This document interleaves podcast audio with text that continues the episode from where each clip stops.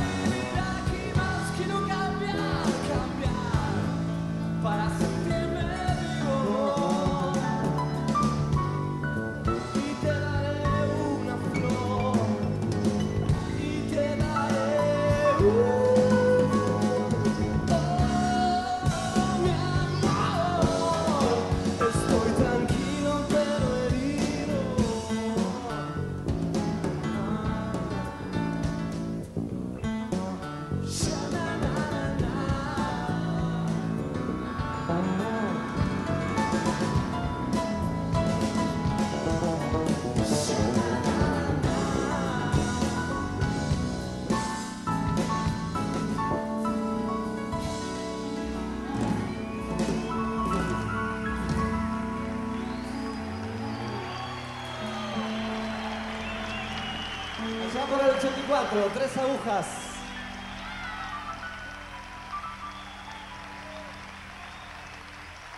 Un aplauso para Laura Vázquez, lujosa pianista esta noche aquí en el DF.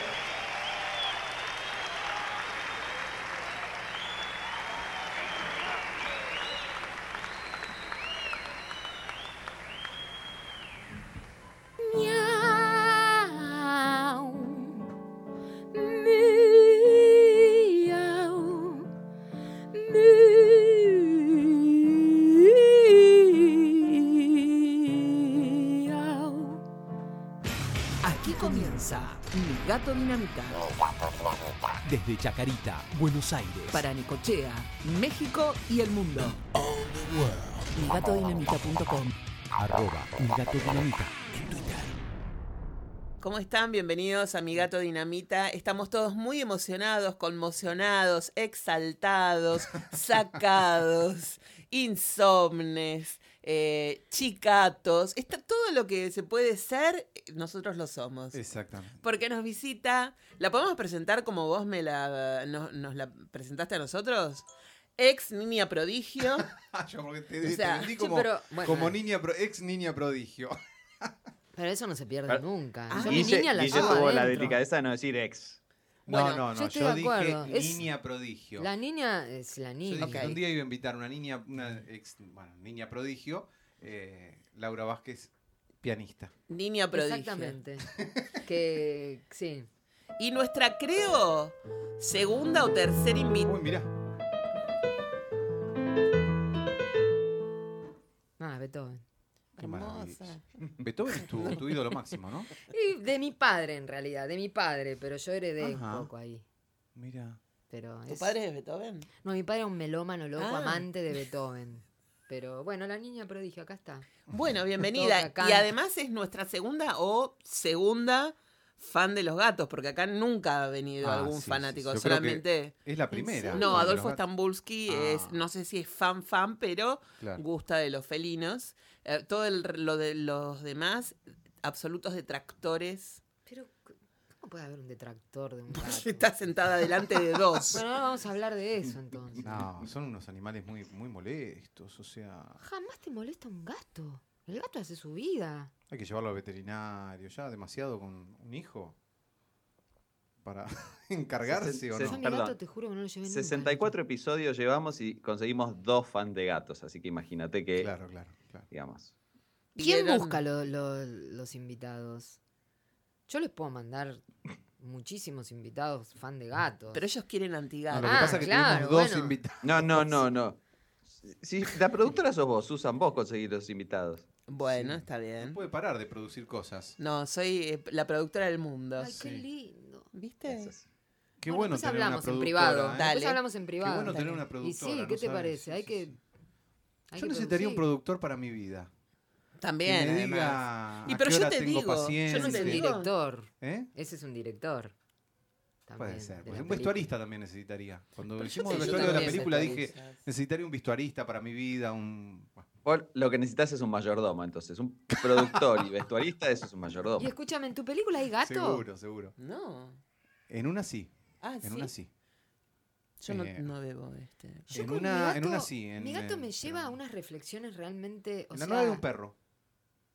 eh, el tema de poder entender es lo que te decía el otro día cuando me hablaste de gato. O sea, me, te digo, te estoy toda mordida y toda comida porque no logro comprender, ¿entendés? Lo que quiere. Entonces voy eh, y lo busco y lo provoco. Él está ahí, pobre gato, gata, hermosa. ¿Cómo se llama? Bondi. Albóndiga, pero el sobrenombre es Bondi. Ah. Hermosa. Bondi, Bondi, Bondi. Visca, Amamos los viscos. lo-. El gato visco es lo más del mundo. pero Uy. recontra visco. No sabes lo que es. Te mira así. Entonces yo a veces no sé si hace todo lo que hace porque no ve nada y como que su vida ve... A mí... Ah, y después tengo una teoría, que las manos no me pertenecen a mí. Las manos son como unas cosas que, que son unas... ma- las manos las detesta. No- no- no- Tus manos. mi- mis manos y las manos en general. O sea, si vos te le acercás con la cabeza a tocarlo o hacerle así es una cosa. Pero si vos vas con la, la mano, ataca la mano. Es como, un- como una araña que no es yo. O sea, siendo, siendo las manos tu eh, Claro, herramienta de trabajo. ¿No es ¿Qué ha- peligroso sí, tener un gato razón, así? Es una buena pregunta. ¿Qué hago, ¿qué hago con todas las manos claro, comidas? bueno. Sí, Bueno. ya sé. Bueno, Hay una teoría, club, ¿no? hay una teoría que dice que para acercarte a un gato y, y no, no ser como una especie de, mm, de enemigo, que te sienta como enemigo, ya sea Sí. vos no te sientes como enemigo porque te conoce. Hay que ponerse a la altura de él, abajo. claro, y ir de a poco acercándose para que no ataque. Igual los míos no atacan, rompen cosas nada más. No, la mía no ataca. El tema es que yo voy a, A joderla. Yo voy a querer comunicarme, ¿entendés? Yo voy, yo como quiero hacer cosas con ella, pero yo, si compartir. ella, claro, si ella está ahí, no, no jode, pero yo voy, la quiero tocar, la quiero agarrar, le quiero hacer cosas. Este, Bueno, te invito un día a mi casa y les haces cosas a mis gatos. se dejan todo. Sí, sí, la Courtney es como un oso de peluche, total. Vos la levantás y hace y, y nada más. Después se baja, pero después siempre está upa, te toca, Ay, te lindo. charla. Meu, meu. Oso de peluche. Sí, es como, porque es como una bola. Courtney Love se llama porque Por en honor a, bueno, Sí, a es la- a re. una rockera. Sí, sí, sí, sí, es re trash. de esas amigas tuyas. sí, Re trash, Courtney Love. Re trash. qué lindo. Después tengo a a Antonio, que quedó como en los cuatro meses, medio así como nunca maduró. Tiene siete y babea, ¿viste? Cuando lo tocas así te babea, llora mucho porque quiere que Ah, vos... es dependiente. Es re dependiente. Me espera de siempre. Mirá, la cara de él. de odio. Pero escucha, entonces No, no, no lo puedo creer. Pero bueno, ahora- mira que los conozco. yo, yo no Esto- quiero que me los cuenten porque trapitos, los trapitos eh, no los Déjenme sacamos. presentar al último gato. Ella presenta a su gato como si fuera son ins- insoportables. A No lo Y que al son, doctor- No dejan vivir. El doctor Oli Shapiro. ¿Eso que ahora tiene gracia? apellido. Ahora es doctor Oli Shapiro. Antes era el señor Oli. Acá se doctoró con Guillermo, que un día lo- le, le- le- este, le hizo el upgrade y lo mandó, le mandó el doctorado. Y ahora Ah. tiene apellido, es el doctor Oli Shapiro, que es un galán, es un dandy, es un académico. Y así. ¿Abogado? No, doctor, eh, doctor, doctor en psiquiatría. Mm. Y así como, eh, como yo te lo presento, es súper... No le gusta que estar en- con gente, está solo, medita, piensa. ¿No? qué lindo. Amorosos todos. Mm. Me encanta. No, nada normal por estos lados, ¿viste? Yo, Y yo eh, creo, Susan, mi teoría es la siguiente. Vos decís que tus gatos se dejan hacer cosas. Yo creo que eh, en, en vez de defenderse, juntan, juntan, juntan y se vengan a la noche cuando vos dejaste de hacerle cosas y te querés ir a dormir. Ahí es donde te destrozan la casa por todo, eh, digamos, el- el- lo que fueron juntando mientras vos los, los torturabas. De- es mi teoría. ¿no? Sí, Sí. es una buena teoría. La otra teoría que, que yo tengo acerca de los destrozos es que como hacen, ellos transmutan mi energía, cuando Mm. yo vengo muy loca de algún lugar, ellos algo tienen que hacer y hacen poco con los muebles, ¿no? Sí. Eh, yo mi queja a mi gato sería que, no sé, eh, el despertador suena para llevar eh, mi niño al colegio o para ir 6.40 de lunes a viernes. Pero que El lo- sábado- Lo seguís llevando.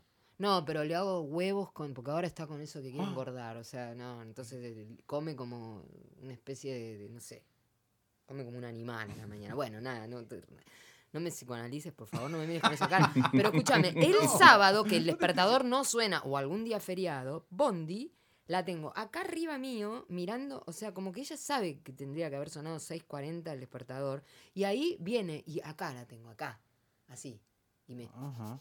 Me hace acá en la oreja, es como que me Es despierta. Eso, Eso, es una eso cosa tremenda. Un sábado, O un sea, un, domingo. un reloj biológico que, Sí, que tiene sabe ese que- reloj biológico. Eso es tremendo. Y, y le dejo la puerta abierta, porque si se la dejo cerrada, es tal el ruido que va a hacer en la puerta que, que prefiero ¿Qué dejársela puerta abier- abierta La de mi cuarto, porque otro diría, bueno, Ah. cerrate y que. Yo hago eso, No, me bueno, encierro ahora. Ahí está. Y Antonio está. quiere romper la Pero puerta empieza- para empieza- entrar.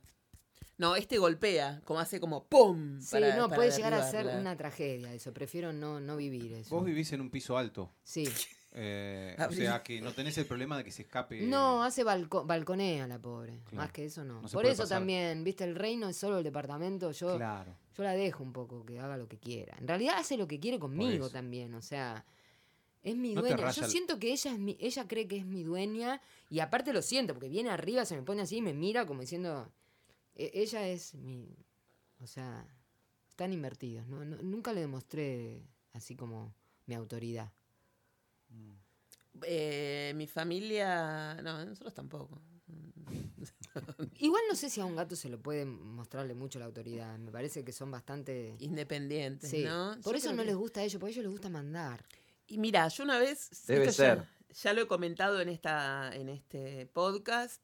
Una vez tuve que irme y yo antes le llevaba mucho los gatos a mi mamá para que estuvieran en el jardín y después eh, me los llevaba a mi casa. Y mi vieja los dijo: Ustedes dos, uno cada silla. Se sentaron, uno cada silla. Yo habré tardado cuatro horas, tres horas en volver. Y cuando volví, estaba uno en cada silla. Y mi mamá me dijo: ¿Ves? El problema sos vos. ¡Chon!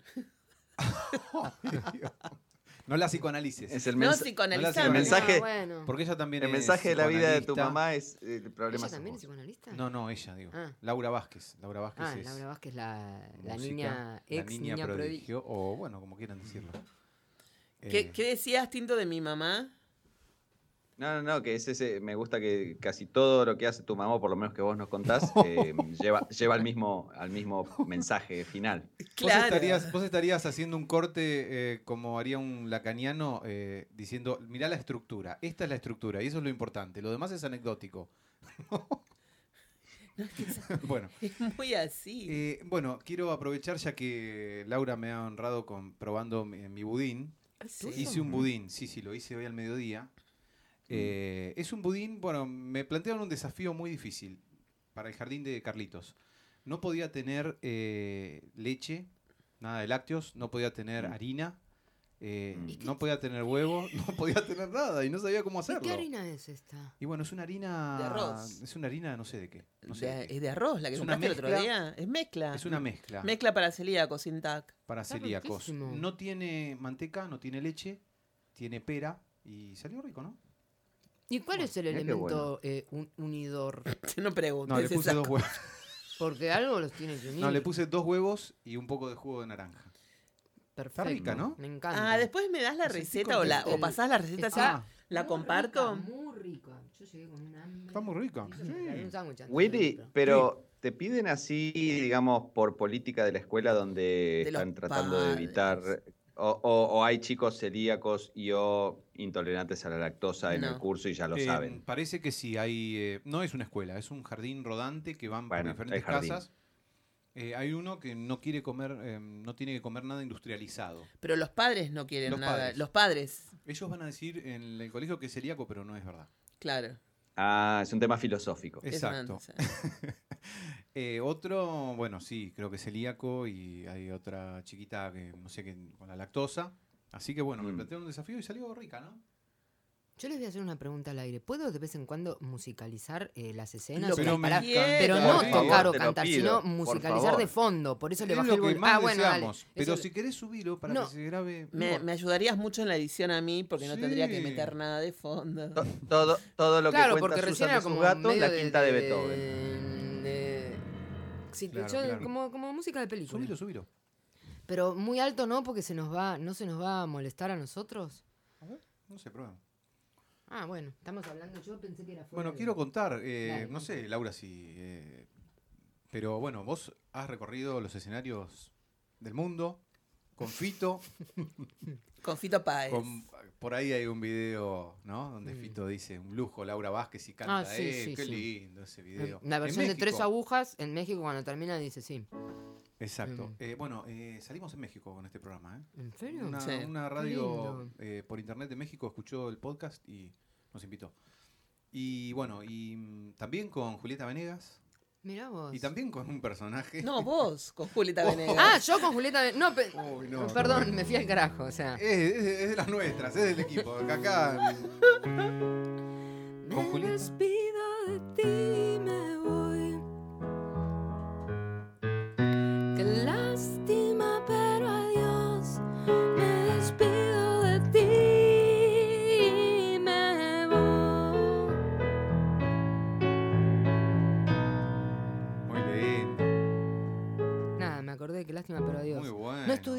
¿Ves? Para hoy. Iba a ir a mi casa a tocar Pero canciones el de este, prodigio de- no estudia. No, el ¿o prodigio sí? no Con otro estudia, personaje muy controvertido, Ay, que sí. hacía unas escenografías impresionantes con escaleras. También Que se acaba de pelear el año pasado con...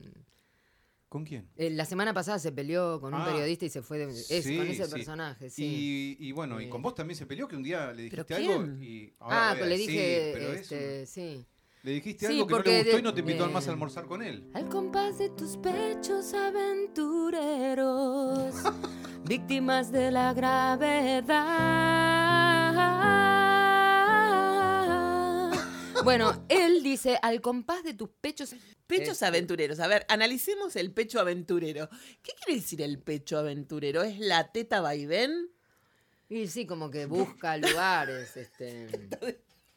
No, pero no expliquemos, porque la verdad. Igual es que- víctima de la gravedad significa caídos, claramente. O sea, caídos Claro. y, y- Caídos y movedizos, y sí. claro, bueno. Víctima. No, no se o dice sea, eso. No, No, pero más vale, más No vale. se dice. Y Era- bueno, la anécdota era que vino una chica, estábamos comiendo en un restaurante y vino una chica a pedir un autógrafo. Y le dice, ay Ricardo, yo me muero por tu canción, o sea, esa canción desnuda me encanta. Y yo la miré y no dije nada a la chica. Esperé que se vaya la chica y digo, no puedo creer que una mujer venga a pedirte un autógrafo con una canción que vos le bajás línea por sus tetas caídas. No, pero no te rías, pero es verdad lo que le estoy sí, diciendo. Ay, ella, bueno, nada. Te conozco, hemos trabajado unos años juntos. Te y conozco. Te Te conozco. desde el vello hasta la punta de los pies. Sé que dice que tienes 20 cuando tienes 23. ¡Botón! Na, na, na. Bueno, ese otro tema. ¿Qué problema hay con tener 23? O sea, es como que ella le engaña y le dice que tiene 20 porque tiene 23. O sea, ¿qué quiere decir? Que tener 23 es ser viejo. Es un hijo de puta. ¿Cómo pudiste ¿entendés? trabajar tantos años? No, trabajé un Ah, año, un fue año, una gira y no sé, pude porque a los tres meses quedé embarazada. Mirá, la santificaron por ese trabajo. Ahora es, este, está canonizada. Está muy bueno eso. Escucha, me fui porque el manager me llamaba todos los días acá y me daban, o sea, me convenció porque pegué onda con el manager y me llamaba y Mm. me llamaba, me dice, mira, vení, cualquier cosa, a los tres meses buscamos un... ca-". Como que el, ¿El manager había- era José? El manager fue el papá de mi hijo. Ah. Pero porque me enamoré después. Y a los tres meses de la gira quedé embarazada y para mí estar de luna de miel estar de gira. Porque estaba de gira con el papá de mi hijo, de Claro. novia, de gira. Y terminé a los nueve meses. La gira esa. Y lo tengo a mi hijo que, bueno, ¿Y no José? se dedica a la ¿Y música. José dónde está ahora? Está en México. Pero toca un poco, ¿eh? Sí, toca todo, Sí, pero no sí, quiere saber nada. Y José Antonio justamente es empresario él. Era el manager de Arjona, el Ya no de es mi más. hijo. Ya no es más, hace mucho, pero sigue siendo empresario y acaba de vender las cuatro primeras fechas del show de, de los shows de Arjona en México, que hoy está tocando en Querétaro, eh, Arjona. Porque yo sé porque están mis inversiones ahí, ¿viste? Claro, Estoy claro. averiguando. ¿En qué anda? Ay, Dios mío. Ah, muy genial. ¿Qué, qué pensás de toda esta ¿Qué pensás de situación? todo esto? A ver, te tenemos, todo mira, le pica, la- le pica todo. Estoy asombrado de todo. Estoy, eh, ¿Estás no, no, no, asombrado? No, lo puedo creer. A mí me dijeron que venía una niña prodigio y viene este, este, con, con chapa todo. Esta, esta anécdota me vuelvo loco. Él se esperaba un Claudio María Domínguez, me parece. No, Bueno, no. yo- Claro, ese fue mi otro, pregunta. mi otro amigo. Me encanta, ¿eh? Yo te este, juro que hasta lo veía a veces en la tele. Fue mi amigo. Amigo, prodigio amigo de. Willy. Sí, sí, sí. ¿En serio? Claudio María no Domínguez. sabía. Claro. Me muero. Sí. Pensé que lo decías por eso. No, yo lo digo porque él fue niño prodigio, en serio. ¿Y vos también? Sí, no, bueno, pero yo... No, pero eh, vos no, maduraste él- muchísimo mejor que. No, pero él, él, este, creo que... Tengo unos libros ahí autografiados en nuestro tiempo de amistad con Claudio. Pero sí, ¿por qué no contás la, la anécdota de, de la película? A ver. No, no de tu película. No, no, no. ¿Qué película? La- eh, el nombre que él puso. Ah, porque. Claudio María Domínguez tenía una distribuidora de, de videos, Sí. como ABH, así se llamaba, Lucian Films, me parece. sí. Ah, Era famosa. Y él, a una película que era así, así, a- que no llamaba nada la atención, le puso de nombre al, en el doblaje, Déjala morir adentro. Y toda la gente de la industria del cine Se nacional. volvió la porno número uno. ¿Tinto? Él fue el Sí. que eligió el Él fue. Déjala Pero lo morir hizo adentro. Él queriendo, hizo. o sea, Genio. sabiendo lo que está. Sí, sí, sí, sí. Qué Sí, me y a- sorprende. y Me le lo, nota. contó, me lo contó el, el dueño de la empresa de doblaje Video Record, que Y no era una porno, amigos. digamos. No. No, no, y se moría de la nada. risa de esa anécdota. Es muy buena la Pero además anécdota, fue me en la encantó. época de la censura, y yo lo vi hace poco en un documental y le mandé un mensaje a Guillermo para contarle esta anécdota que ya la sabía. Pero todos ahí, ponele desde mm, este Fernando Martín Peña, bueno, todos los críticos, en ese momento estaba vivo Manes, así que Manes también comentaba, decían que Claudio María Domín- Domínguez había sido el genio más grande a la hora de poner títulos dentro de las de- en, en la época de la censura de las películas, ¿no? Sí. Y que cuando él sugirió ese título, le dijeron, vamos a ir presos todos. O sea, te van a demandar. Sí, sí. Y él dijo, no, no, no, no, no, no, no, paren, paren, paren, yo tengo un montón de justificaciones. ¿Y cuál Deja de- A ver, no, no se me ocurre ni una. Déjala morir pero- adentro y que parece que la mujer estaba encerrada en una casa y Ah. entonces podía morir ahí. La otra era que había, no sé, un animal que también podía morir adentro. O sea, todas tenía, tenía como 10. Y la pasó, la pasó y era así, déjala. seguimos Claro, hablando acá de- estoy, acá Él está viendo la película. Se llamaba Julie Darling, está bien. No era un. Julie Darling, claro, un título muy llamador, pero. ¿Y sabes cuánto estuvo Déjala en cartel la película? Un año. claro, No. Con ese nombre Es- iba todo el mundo. Y claro, vende humo sí. mal. La gente hacía cola para Bueno, ver es lo, que, morir Qué adentro. bueno. es lo que mejor hace. ¿Vender humo? Bueno, No, pobre. no. Eh, bueno, no, no, no, no, no es así. No, no, él es un fanático de lo suyo, eh. me consta porque trabajé un tiempo con él. Me constan varias cosas. es, la- es interesante la gente que es apasionada con lo que hace, finalmente, a, a la Ay, larga. Sí, sí, A la larga de la corta, conocí o sea, varios, para eh, seguir en el, a la larga de la corta y sigo con el mismo tenor. Hay un, eh, hay un ecologista que yo lo llevé a Necochea, no sé si decirle ecologista, no, no sé qué, pero un militante así, que se llama Jorge Rulli, yo lo llevé a Necochea. En un momento me angustié porque no paraba de hablar del mismo tema, no paraba. De su tema de la ecología. Del tema de la ecología, de cómo hacer para cambiar el mundo, de cómo hacer para esto. Ah, estaba el mango. Y estuve tres días con él todo el tiempo, era lo único que, de lo que hablaba. en un momento, ah, ya despidiéndonos, me, me sentía re angustiado yo. Bueno, esa pasión, ¿no? Sí. Sí, pero todos tenemos, me parece, un momento así de desborde. ¿Vos tenés, Tinto? No digas que no, porque yo, no sé me que sí. desbordo. Él se lo ve un tipo. Mírenme a mí. Por se lo ve un tipo serio, Tipo. un tipo que está con una camisa blanca perfectamente planchada y Yo limpia. siempre sueño que lo mancho con café así. Tito Ah, es nuestro, que nuestro referente De la vida. De, la vida. No nos conocemos personalmente. Pobre Otra gente. vez vas a ¿En contar eso. Sí, sí. Yo no sí lo conozco. Ella sí. Yo no lo conozco personalmente, no- lo cual no nos impide ser pareja. No, obvio. Son pareja. Hasta mejor, te diría. Sí. Déjeme, déjeme salir de este tema escabroso y volver un poquito atrás. Parece que Claudio María Domínguez fue el que le puso, escuchen, escuchen a esto con lo de los títulos, le puso a Rumble Fish, la de Francis Ford Coppola, le puso él la ley de la calle. Y parece que en Argentina rompió récords de mm, estar en taquilla, eh, digamos, estuvo 107 semanas eh, en, en los cines y hasta Coppola le escribió una carta agradeciéndole por, el, por haberle puesto el título y haberle dado semejante espaldarazo. Bueno, ojo, es un gran talento ese, ¿eh? Pero que volviendo un poco a la música, es, es el tema de cuando tenés las canciones, qué nombre ponerle, de cuando tenés un disco después, eh, qué nombre le pones al disco. O sea, es Mm. una gran decisión esa y e- es, vende mucho eso, Sí, sí, sí. Claro que sí. porque... No, y- en esa época que uno lo único que sabía de la película era el, el póster, eh, la cartelera en el cine y lo que podía leer en el diario de la reseña. Después no había internet, no había nada. Claro, no podías googlearle de qué se trata. Yo ahora, viste que estuvo el Bafisi, fui a ver un montón de películas y me daba cuenta que el Mm. nombre y la fotito que había influía muchísimo en la decisión, Claro. porque a lo mejor tenía cinco para elegir el mismo día. Y además que si googleas probablemente no encontrás nada. Tampoco, ¿no? Porque son películas que todavía no estrenaron, Claro. festivales. Willy, por- guardame un pedazo. Están fascinados con el budín. Mandame un tupper Sí, con, con lo que favor. quede, por Dios. Por favor. Tenés que- vos tenés que venir acá que Y además no, no nos va a caer mal porque no Tinto tiene tiene que venir acá. Porque es mucho más saludable. Yo creo que sí, No, ¿no? te hincha. Pero a mí, yo ya sé que la- todo lo que tiene harina me hincha la panza así, y esto no. ¿La mandioca no es eh, venenosa? Esto tiene harina de mandioca. No, mis primos están todos vivos. No. Sí. No, en Brasil, en Brasil se usa un montón, ¿no? Muy a tu pesar. Muy a mi pesar están todos, digo. ¿De qué estábamos hablando? No sé. Ah, no, de las Nunca películas y del nombre. Y del, sí, de la complejidad de elegir el nombre de Ah, una sí. canción o el nombre de... eh, bueno, antes yo toqué para Elisa, o sea... Es reconocido como para Elisa, o sea... Claro. Está bien, es... Pero no por el nombre. No, pero fíjate, todo el mundo sabe que se llama para Elisa eso.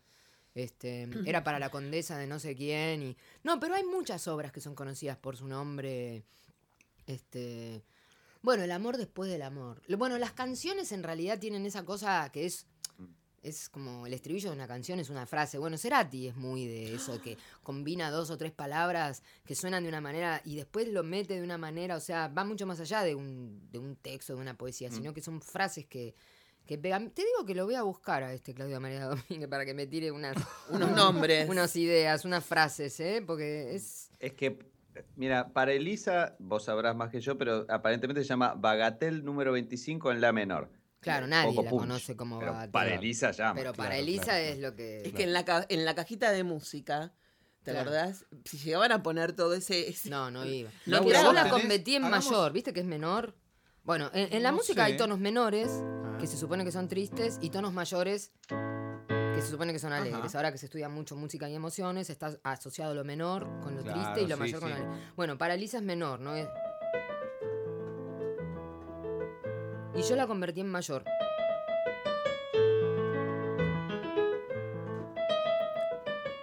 ¿Ves que es como alegre? Pero hay una que nota que parece desafinada. Y no, soy yo que la toco mal. A propósito. La hago alegre, la arjonizo un poco, le, le pongo onda, porque si no es como. Bueno, y esto que Bueno. ya está tomando un tinte. Sí, un tinte teórico musical, pero bueno, Un tinte tinte, tinto. Este, de Me tengo que encuentro en el controlar yo, estudio. ¿eh? Encuentro en el estudio, Sí. dinamita. Claro. Mi gato dinamita es un gran nombre. Un gran nombre. Sí, gato dinamita. No, Elegido, ¿cómo se- Ah, perdón. elegido por Willy. Bueno, y aprobado por Por todos. Susana. Y bueno, Tinto en ese momento no, no opinó. No aprobó. No le Yo, quedó no, yo, otra. no, yo no apruebo nada. No le yo desapruebo Pero todo. pega lindo, mi gato. Está bueno, está bueno. Bueno, pero digo, ¿cómo se llaman tus discos ya que estamos en este encuentro? Eh, en bueno, mira, el primer disco se llama Vértigo. Porque tenés una carrera solista, además. Tengo una carrera solista, tengo cuatro discos solistas. El primer disco se llama Vértigo, era una pa- etapa vertiginosa, típico, yéndote de tu. de todo, o sea, qué sé yo. Y a vivir sola, todo ese primer momento. Y era el vértigo que, bueno, la definición de vértigo. Porque se van a dar cuenta que soy un poco intelectual también. Un poco nomás. No era el vértigo, eh, es la definición de Milán Kundera de vértigo, que no es el miedo a la caída, sino es lo que el vacío que está delante tuyo te convoca a tirarte. Esa es la definición de vértigo que usa Milán Kundera. Y bueno, yo tenía esa sensación de vértigo en el cuerpo y todo, ahí hay canciones este, muy de toda esa etapa. em, mi hit se llamaba Gente. eh, hay gente enferma, hay gente que te puede enfermar, gente que toma para no pasarla tan mal, gente que viaja y gente que se quiere quedar atrás. Nada, es un Qué tema largo, pero bueno, gente. Y mm, bueno, nada, ese es mi primer disco solista, para el cual... eh, muy gracioso. ¿Por qué si hubiera sido mi momento de, de mi carrera solista? Porque en ese momento apareció Moya, que era el productor de Fito, que quiso, con- me consiguió un contrato para sacar ese disco con Polygram y qué sé yo. Y cuando terminó la gira con Fito, yo en vez de agarrar y ponerme a tocar eso, me fui con Arjona a tocar a México. Pero ahí es cuando dije- te tenías que haber casado con Moya. Yo sé que ya había estado casado No con... voy a hablar de eso, me voy a controlar. Yo me quiero casar con Moya hoy, ahora en la actualidad, mañana, por Yo ejemplo. acabo de comer, de tomar un café con Moya la semana pasada. Bueno. Es mi re amigo. Pasame lo el- adoro el a teléfono Moya. y lo acoso. E- Es un copado, Moya. Ya lo sé, por eso Es quiero casarme. copadísimo. Yo no quiero pero está casado y bueno, pero sí puede ser amante, eso te aseguro, te lo firmo. ¡Vamos! Yo que no creo en las instituciones, no creo en el Porque- matrimonio, le huyo, me voy con Moya de Andate gira. con Moya de una, de gira y este. Chau, Tinto, te mando postales desde todo el mundo. Bueno, No hay problema, Nos quedamos con nosotros- Tinto solo acá. Bueno, ese fue el primer disco. El segundo disco se llamó Una. Mirá vos, Una, qué nombre. Este, que ese tenía.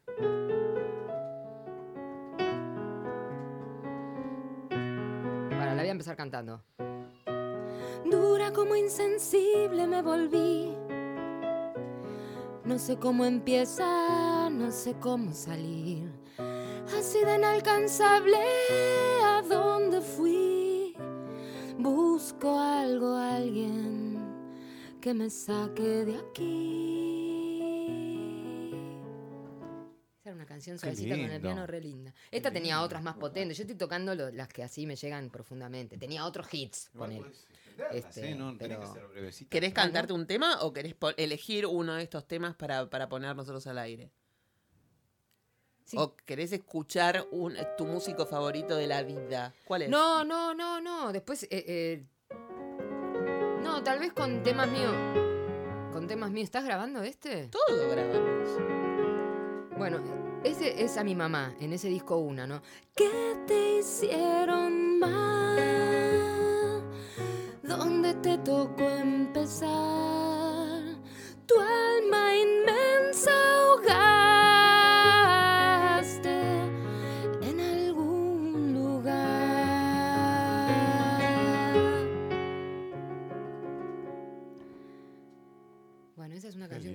que es tremenda. Y Mm. la hice cuando era chiquita. Y después, muchos años después, mi mamá me empezó a contar un montón de cosas que tenían que ver con sufrimientos de su infancia muy fuertes. Fue una canción absolutamente pre- premonitoria de un contacto que yo tenía con mi mamá. Este.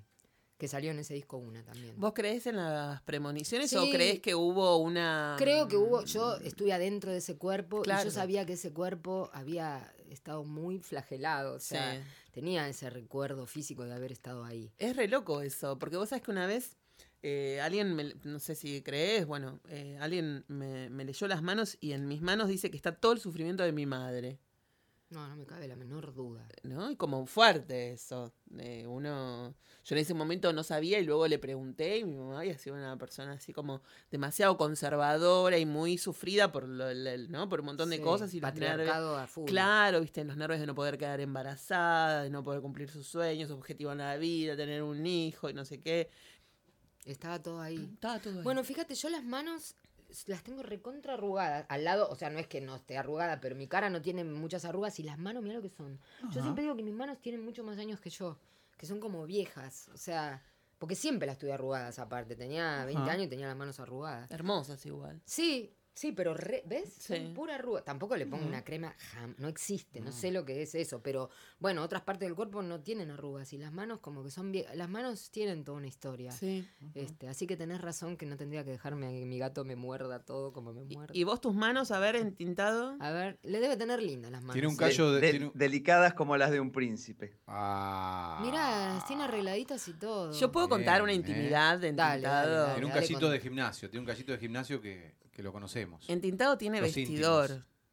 A que nosotras no tenemos vestidor. No, obvio, pero ya te das cuenta, mirá cómo tiene. Yo no tengo plancha en mi casa. Yo No tampoco, yo no la plancho. plancha. O sea, yo, no, está prohibida, ¿entendés? No La- entra la plancha a mi casa. Mirá lo que es la camisa de él. yo tampoco plancho, no sé lo que es planchar. No. No, desde Él luego, pero lo digo en serio. Bueno, y No, él no, tiene un cajón mayores. especial para todas las medias que compra Uh, y otro cajón especial para los pañuelos y las pashminas que usa. Es un grosso. Mirá, no, no, mirá, mirá las medias que se pone un viernes cualquiera, mirá las medias que se pone. Parecen eh, banderas. Sí, sí. Aclaramos- Parecen banderas este, náuticas. Aclaramos que a, a Tinto lo estamos viendo a través del monitor porque graba vía Skype. desde Sí. Pilar. Pero digamos, tiene como toda una, una, una Un cosa. charm, sí, una cosa. sí, ¿Y de sí. dónde, de dónde lo, lo conocen? Yo una vez No le hice una dónde lo ¿Dónde lo entrevista. sacaron? A este chico. Hace unos años yo le hice una entrevista eh, para, para un programa que, que tenía que se llamaba Sinestesia.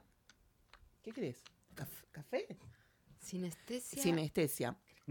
Digo, No, la sinestesia creo que es la cuando tenés dos sensaciones a la vez. Por ejemplo, No, no sé oír. si creo que sí es. sí. Sinestesia es cuando podés o- Oír oler y oler los la- colores claro, o tener el Exactamente, gusto de... son dos, dos sentidos la- que funcionan a la vez. Droga. Por ejemplo, yo te Ay, toco. no sabía. No, no, no, no, no. O sea, hay gente que esto, este acorde lo puede ver azul y este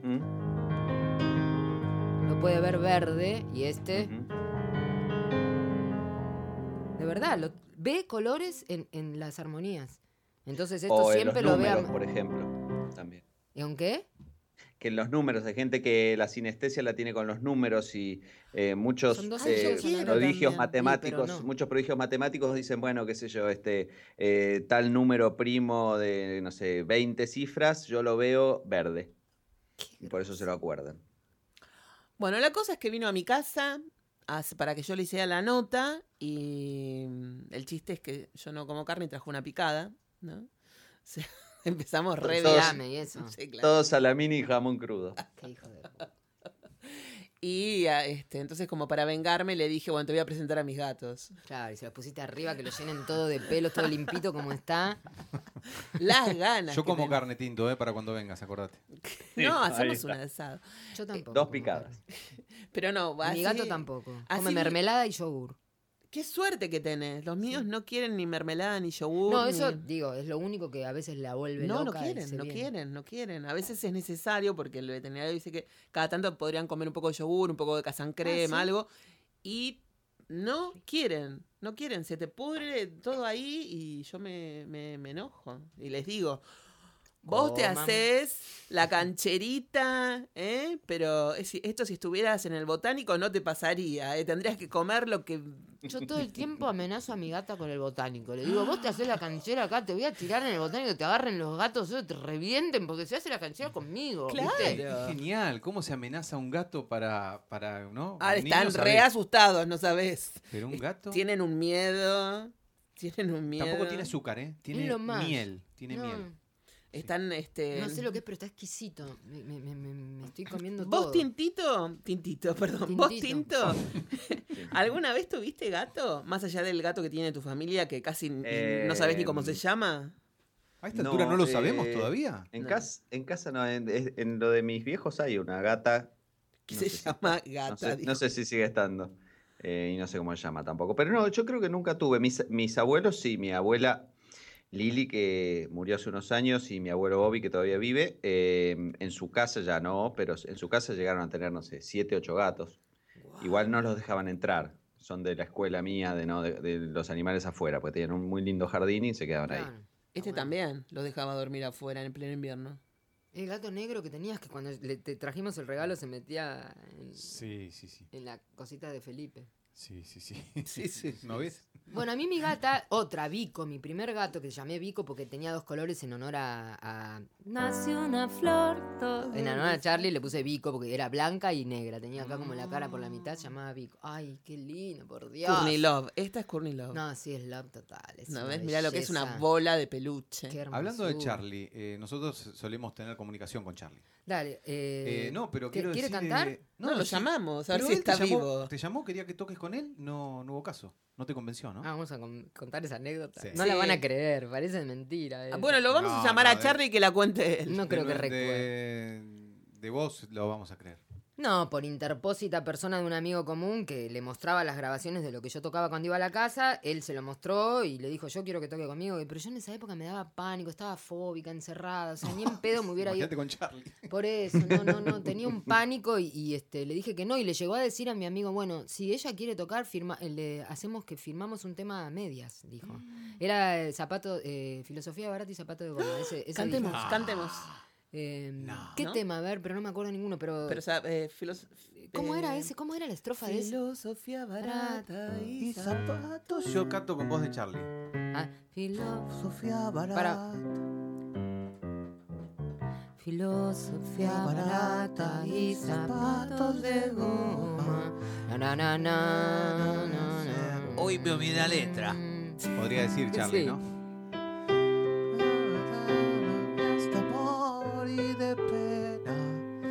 Quise quedarme, pero me fui. No me acuerdo nada, qué lindo era. Qué Y había uno que cantaba con Fabi en ese, a dos voces. ¿Cuál era? Que era re lindo. ¿De mí?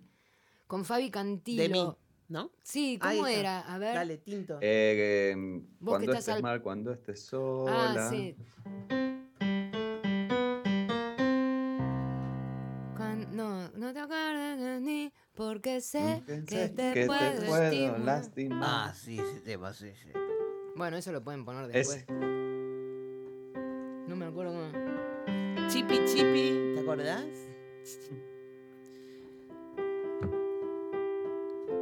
Eh, chipi, chipi, chipi, chipi, chipi, bam, bam, chipi. Co- eh, ¿Cómo era que empezaba esa? No me acuerdo, ah, ¿cómo era? No, Dios. No. No sé, pero si tenés tantos discos también tuyos, eh, me gustaría seguir hablando, aprovechar este momento que tenemos con nuestra invitada. Con, Por sí. fin, mirá que vamos 65 capítulos ya más o menos. Doctor Ah, Oli qué lindo, Shapiro. Qué lindo. Un doctor Oli. Oh, Dios. es Sí, una- sí, es un doctor, tenés razón. Yo le voy mostrando. Escúchame, déjame que le muestre las fotos de mis gatos. No seas malo. La primera Bueno, persona que conozco en esta casa Hace que le unos gustan años los tenés gatos. un dúo alucinante. Bueno, no sé, ahora está en un. Sí, hace unos años, hace, desde el 2008 cuando volví a vivir acá Con de México, saqué otro disco que se llamó eh. Hambre. Faltó el tercer Sí, disco sí, solista sí, Hambre, después totalmente. este A ver, tocate algo de ahí. Hambre De ese. hambre. Algunas no tienen nada en esta vida y darían todo por una caloría, por estar bien fornidas, por mostrar sus cuerpos bien erguidas. No tienen sus madres, no tendrán sus hijas y no tienen a nadie que les dé una salida.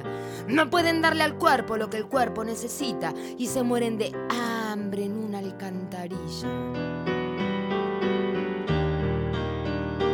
Hay hambre de dioses.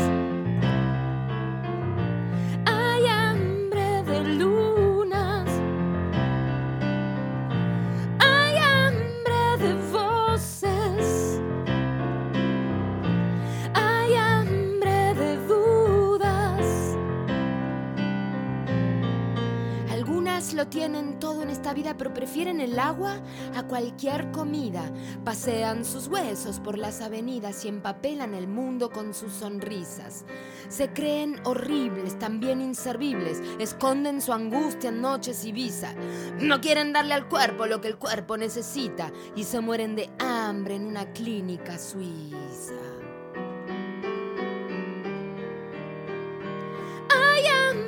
De. Bueno, y así sigue, hambre.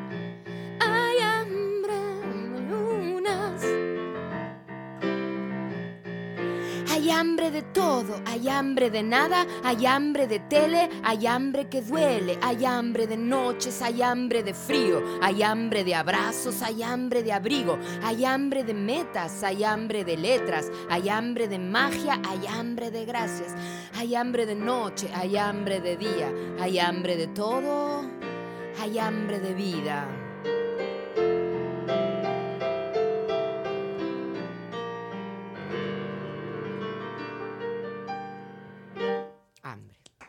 Antes de que se corte. Debo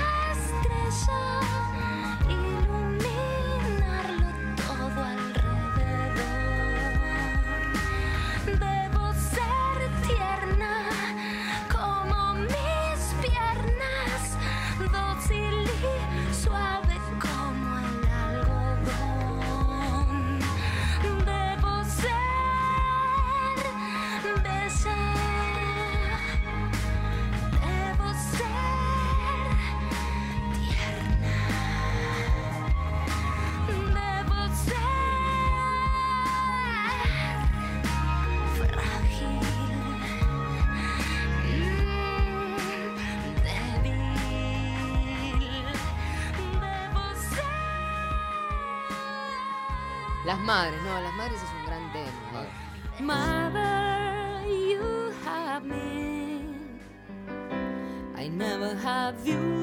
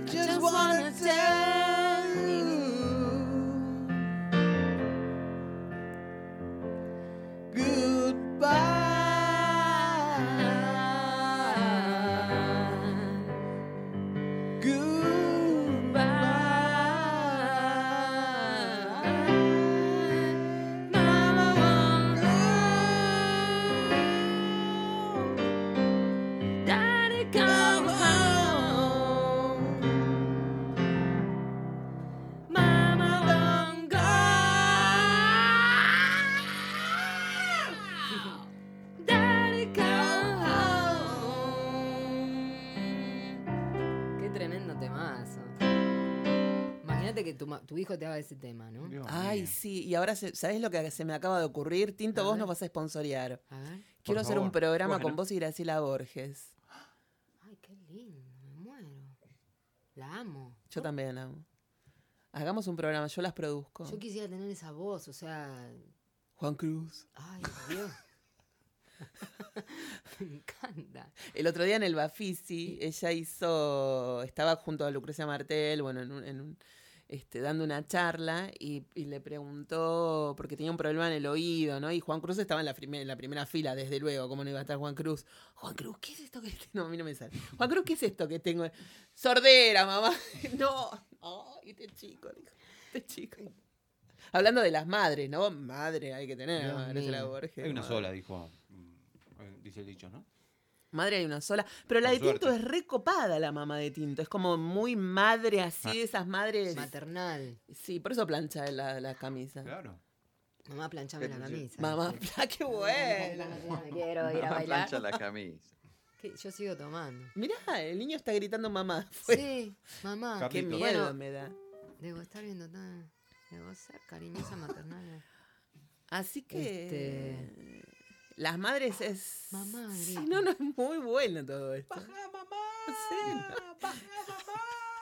Sí, Arrancó cuando escuchó mamá. Sí. Mamá. ¡Mamá! Le gritamos como a los gatos. ¿viste? Pepino?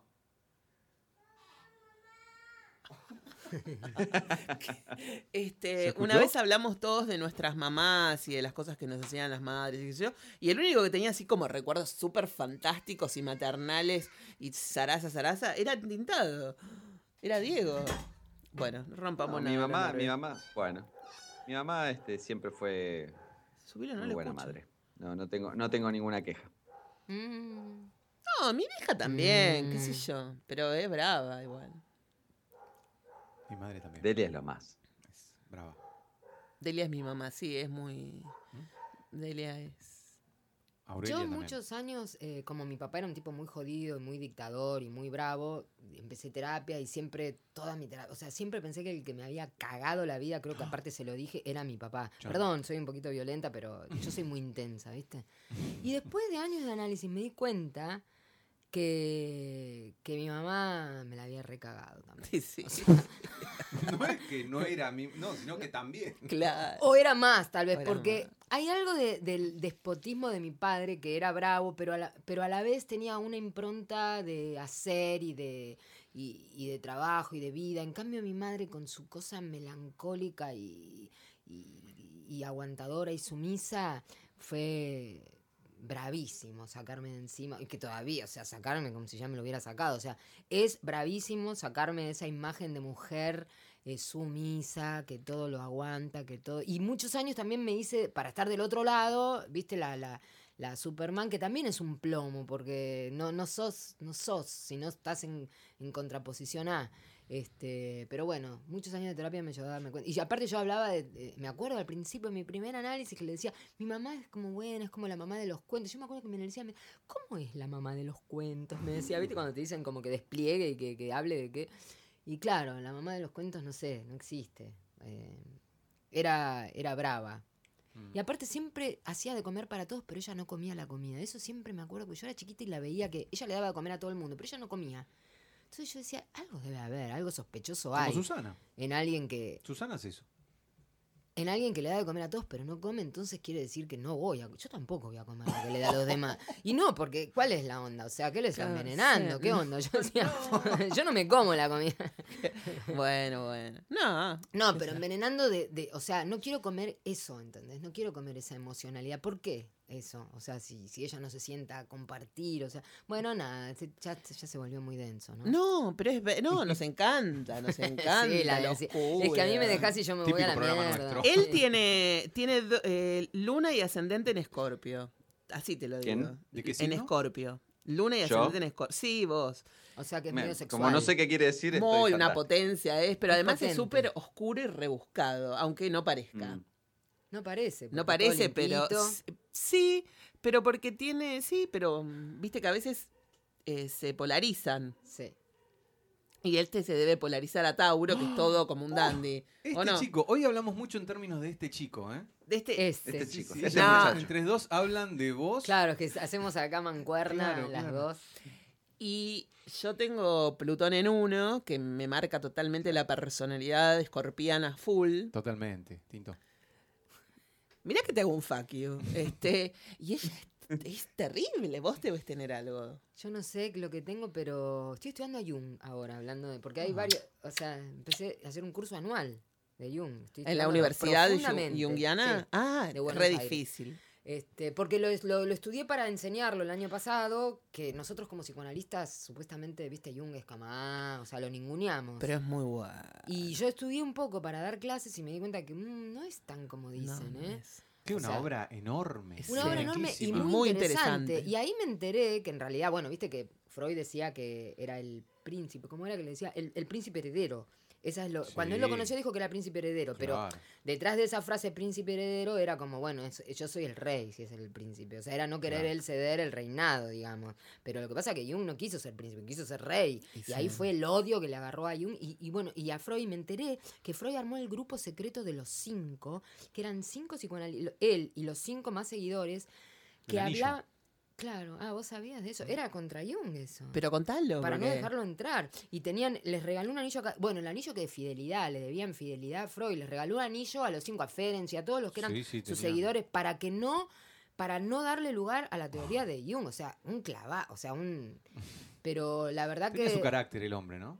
Sí. Pero Jung siguió con su teoría. Y ya Sí. tampoco le importó tanto venderla, ¿viste? Y, y es muy interesante. Estoy inter- Bueno, y hay mucha gente que son, que son psicólogos y astrólogos estudiando en lo que yo Sí, estoy estudiando. sí, sí, sí. Creo que la mitad han estudiado astrología. Sí. Eh, psicólogos y astrólogos. Yo no sé nada de. de Yo voy, Nada, eh, nada. los- todos mis últimos eh, psicoanalistas, si bien eran de la, de la psicólogos, perdón, no psicoanalistas, o terapeutas, mejor dicho, eran de la Gestalt, pero estaban sumamente este, emparentados con, con, Jung. astrología. Ah, con Jung. Sí.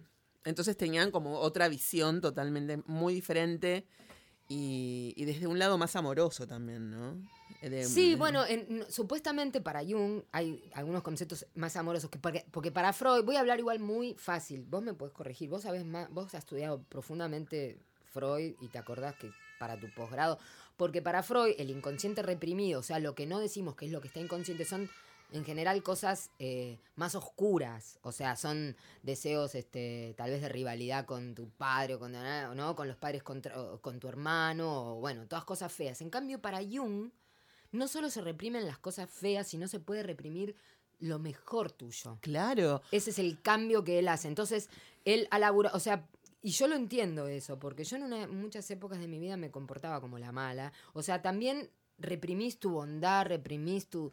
Entonces, es, eso es otro, otro tipo de trabajo Estoy interesante tratando también. de ahora, to- todas las noches hago un, un tra- me cuesta un huevo y medio, de alinear consciente e inconsciente para poder sacar todas mis, mis cosas buenas que yo las escondo para poder este, Claro. brillar en eso también. Claro. Muy No nos dan ni cinco de bola. No, No. meten un bocadillo. Nos dejan hablar solas. No, no, estamos escuchando. La tienen adentro, chicos. escuchar. La tienen- Muerta, diría, diría Claudio María.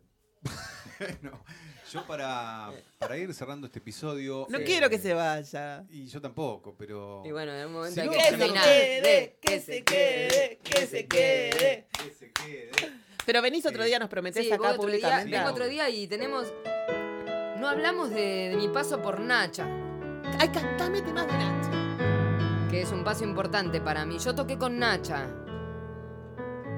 Si te quiero es porque sos mi amor, mi cómplice y todo. Y en la calle codo a codo somos mucho más que dos. Somos mucho más que dos. Manos son mi conjuro contra la mala jornada. Te quiero por tu mirada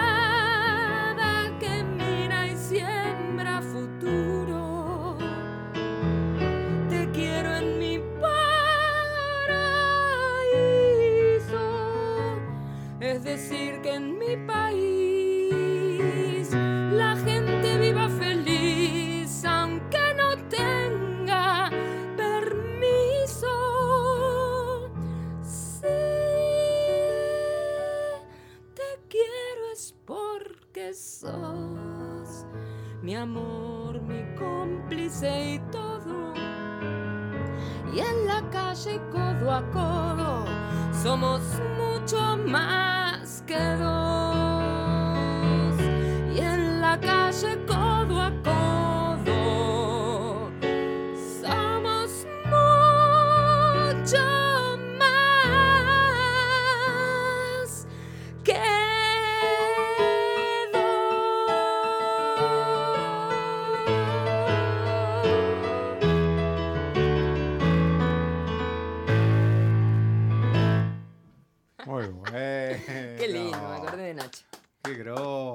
artista Nacha, gran artista, gran, gran. Desde Pilar aplaude Tinto también vía Skype. Me hizo llorar.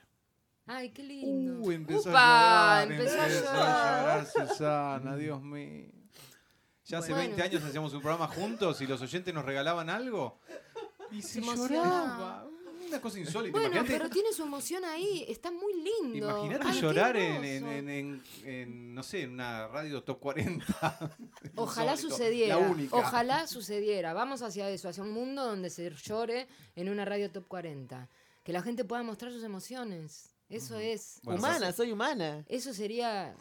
Hacia eso tiene que ir el mundo. Bueno, estuviste con Nacha y, y un montón de cosas, pero a mí me gustaría terminar con algo, Algo de divas. sobre divas de diván. Bueno, sí, que es una banda con Sandra Bailac, Sandra de los u- Bailac. mis últimos, desde que llegué acá de México en el 2008. Bueno, pu- puedo cerrar con nuestro manifiesto a la histeria masculina, que mira, aquel que se llama Misión Imposible, porque hoy día tenemos un problema a veces para atrapar a un hombre y que nos dure. Entonces nosotros hicimos esta canción que Dedicado se a llama. Misión Imposible, dedicado a vos. Este, es un...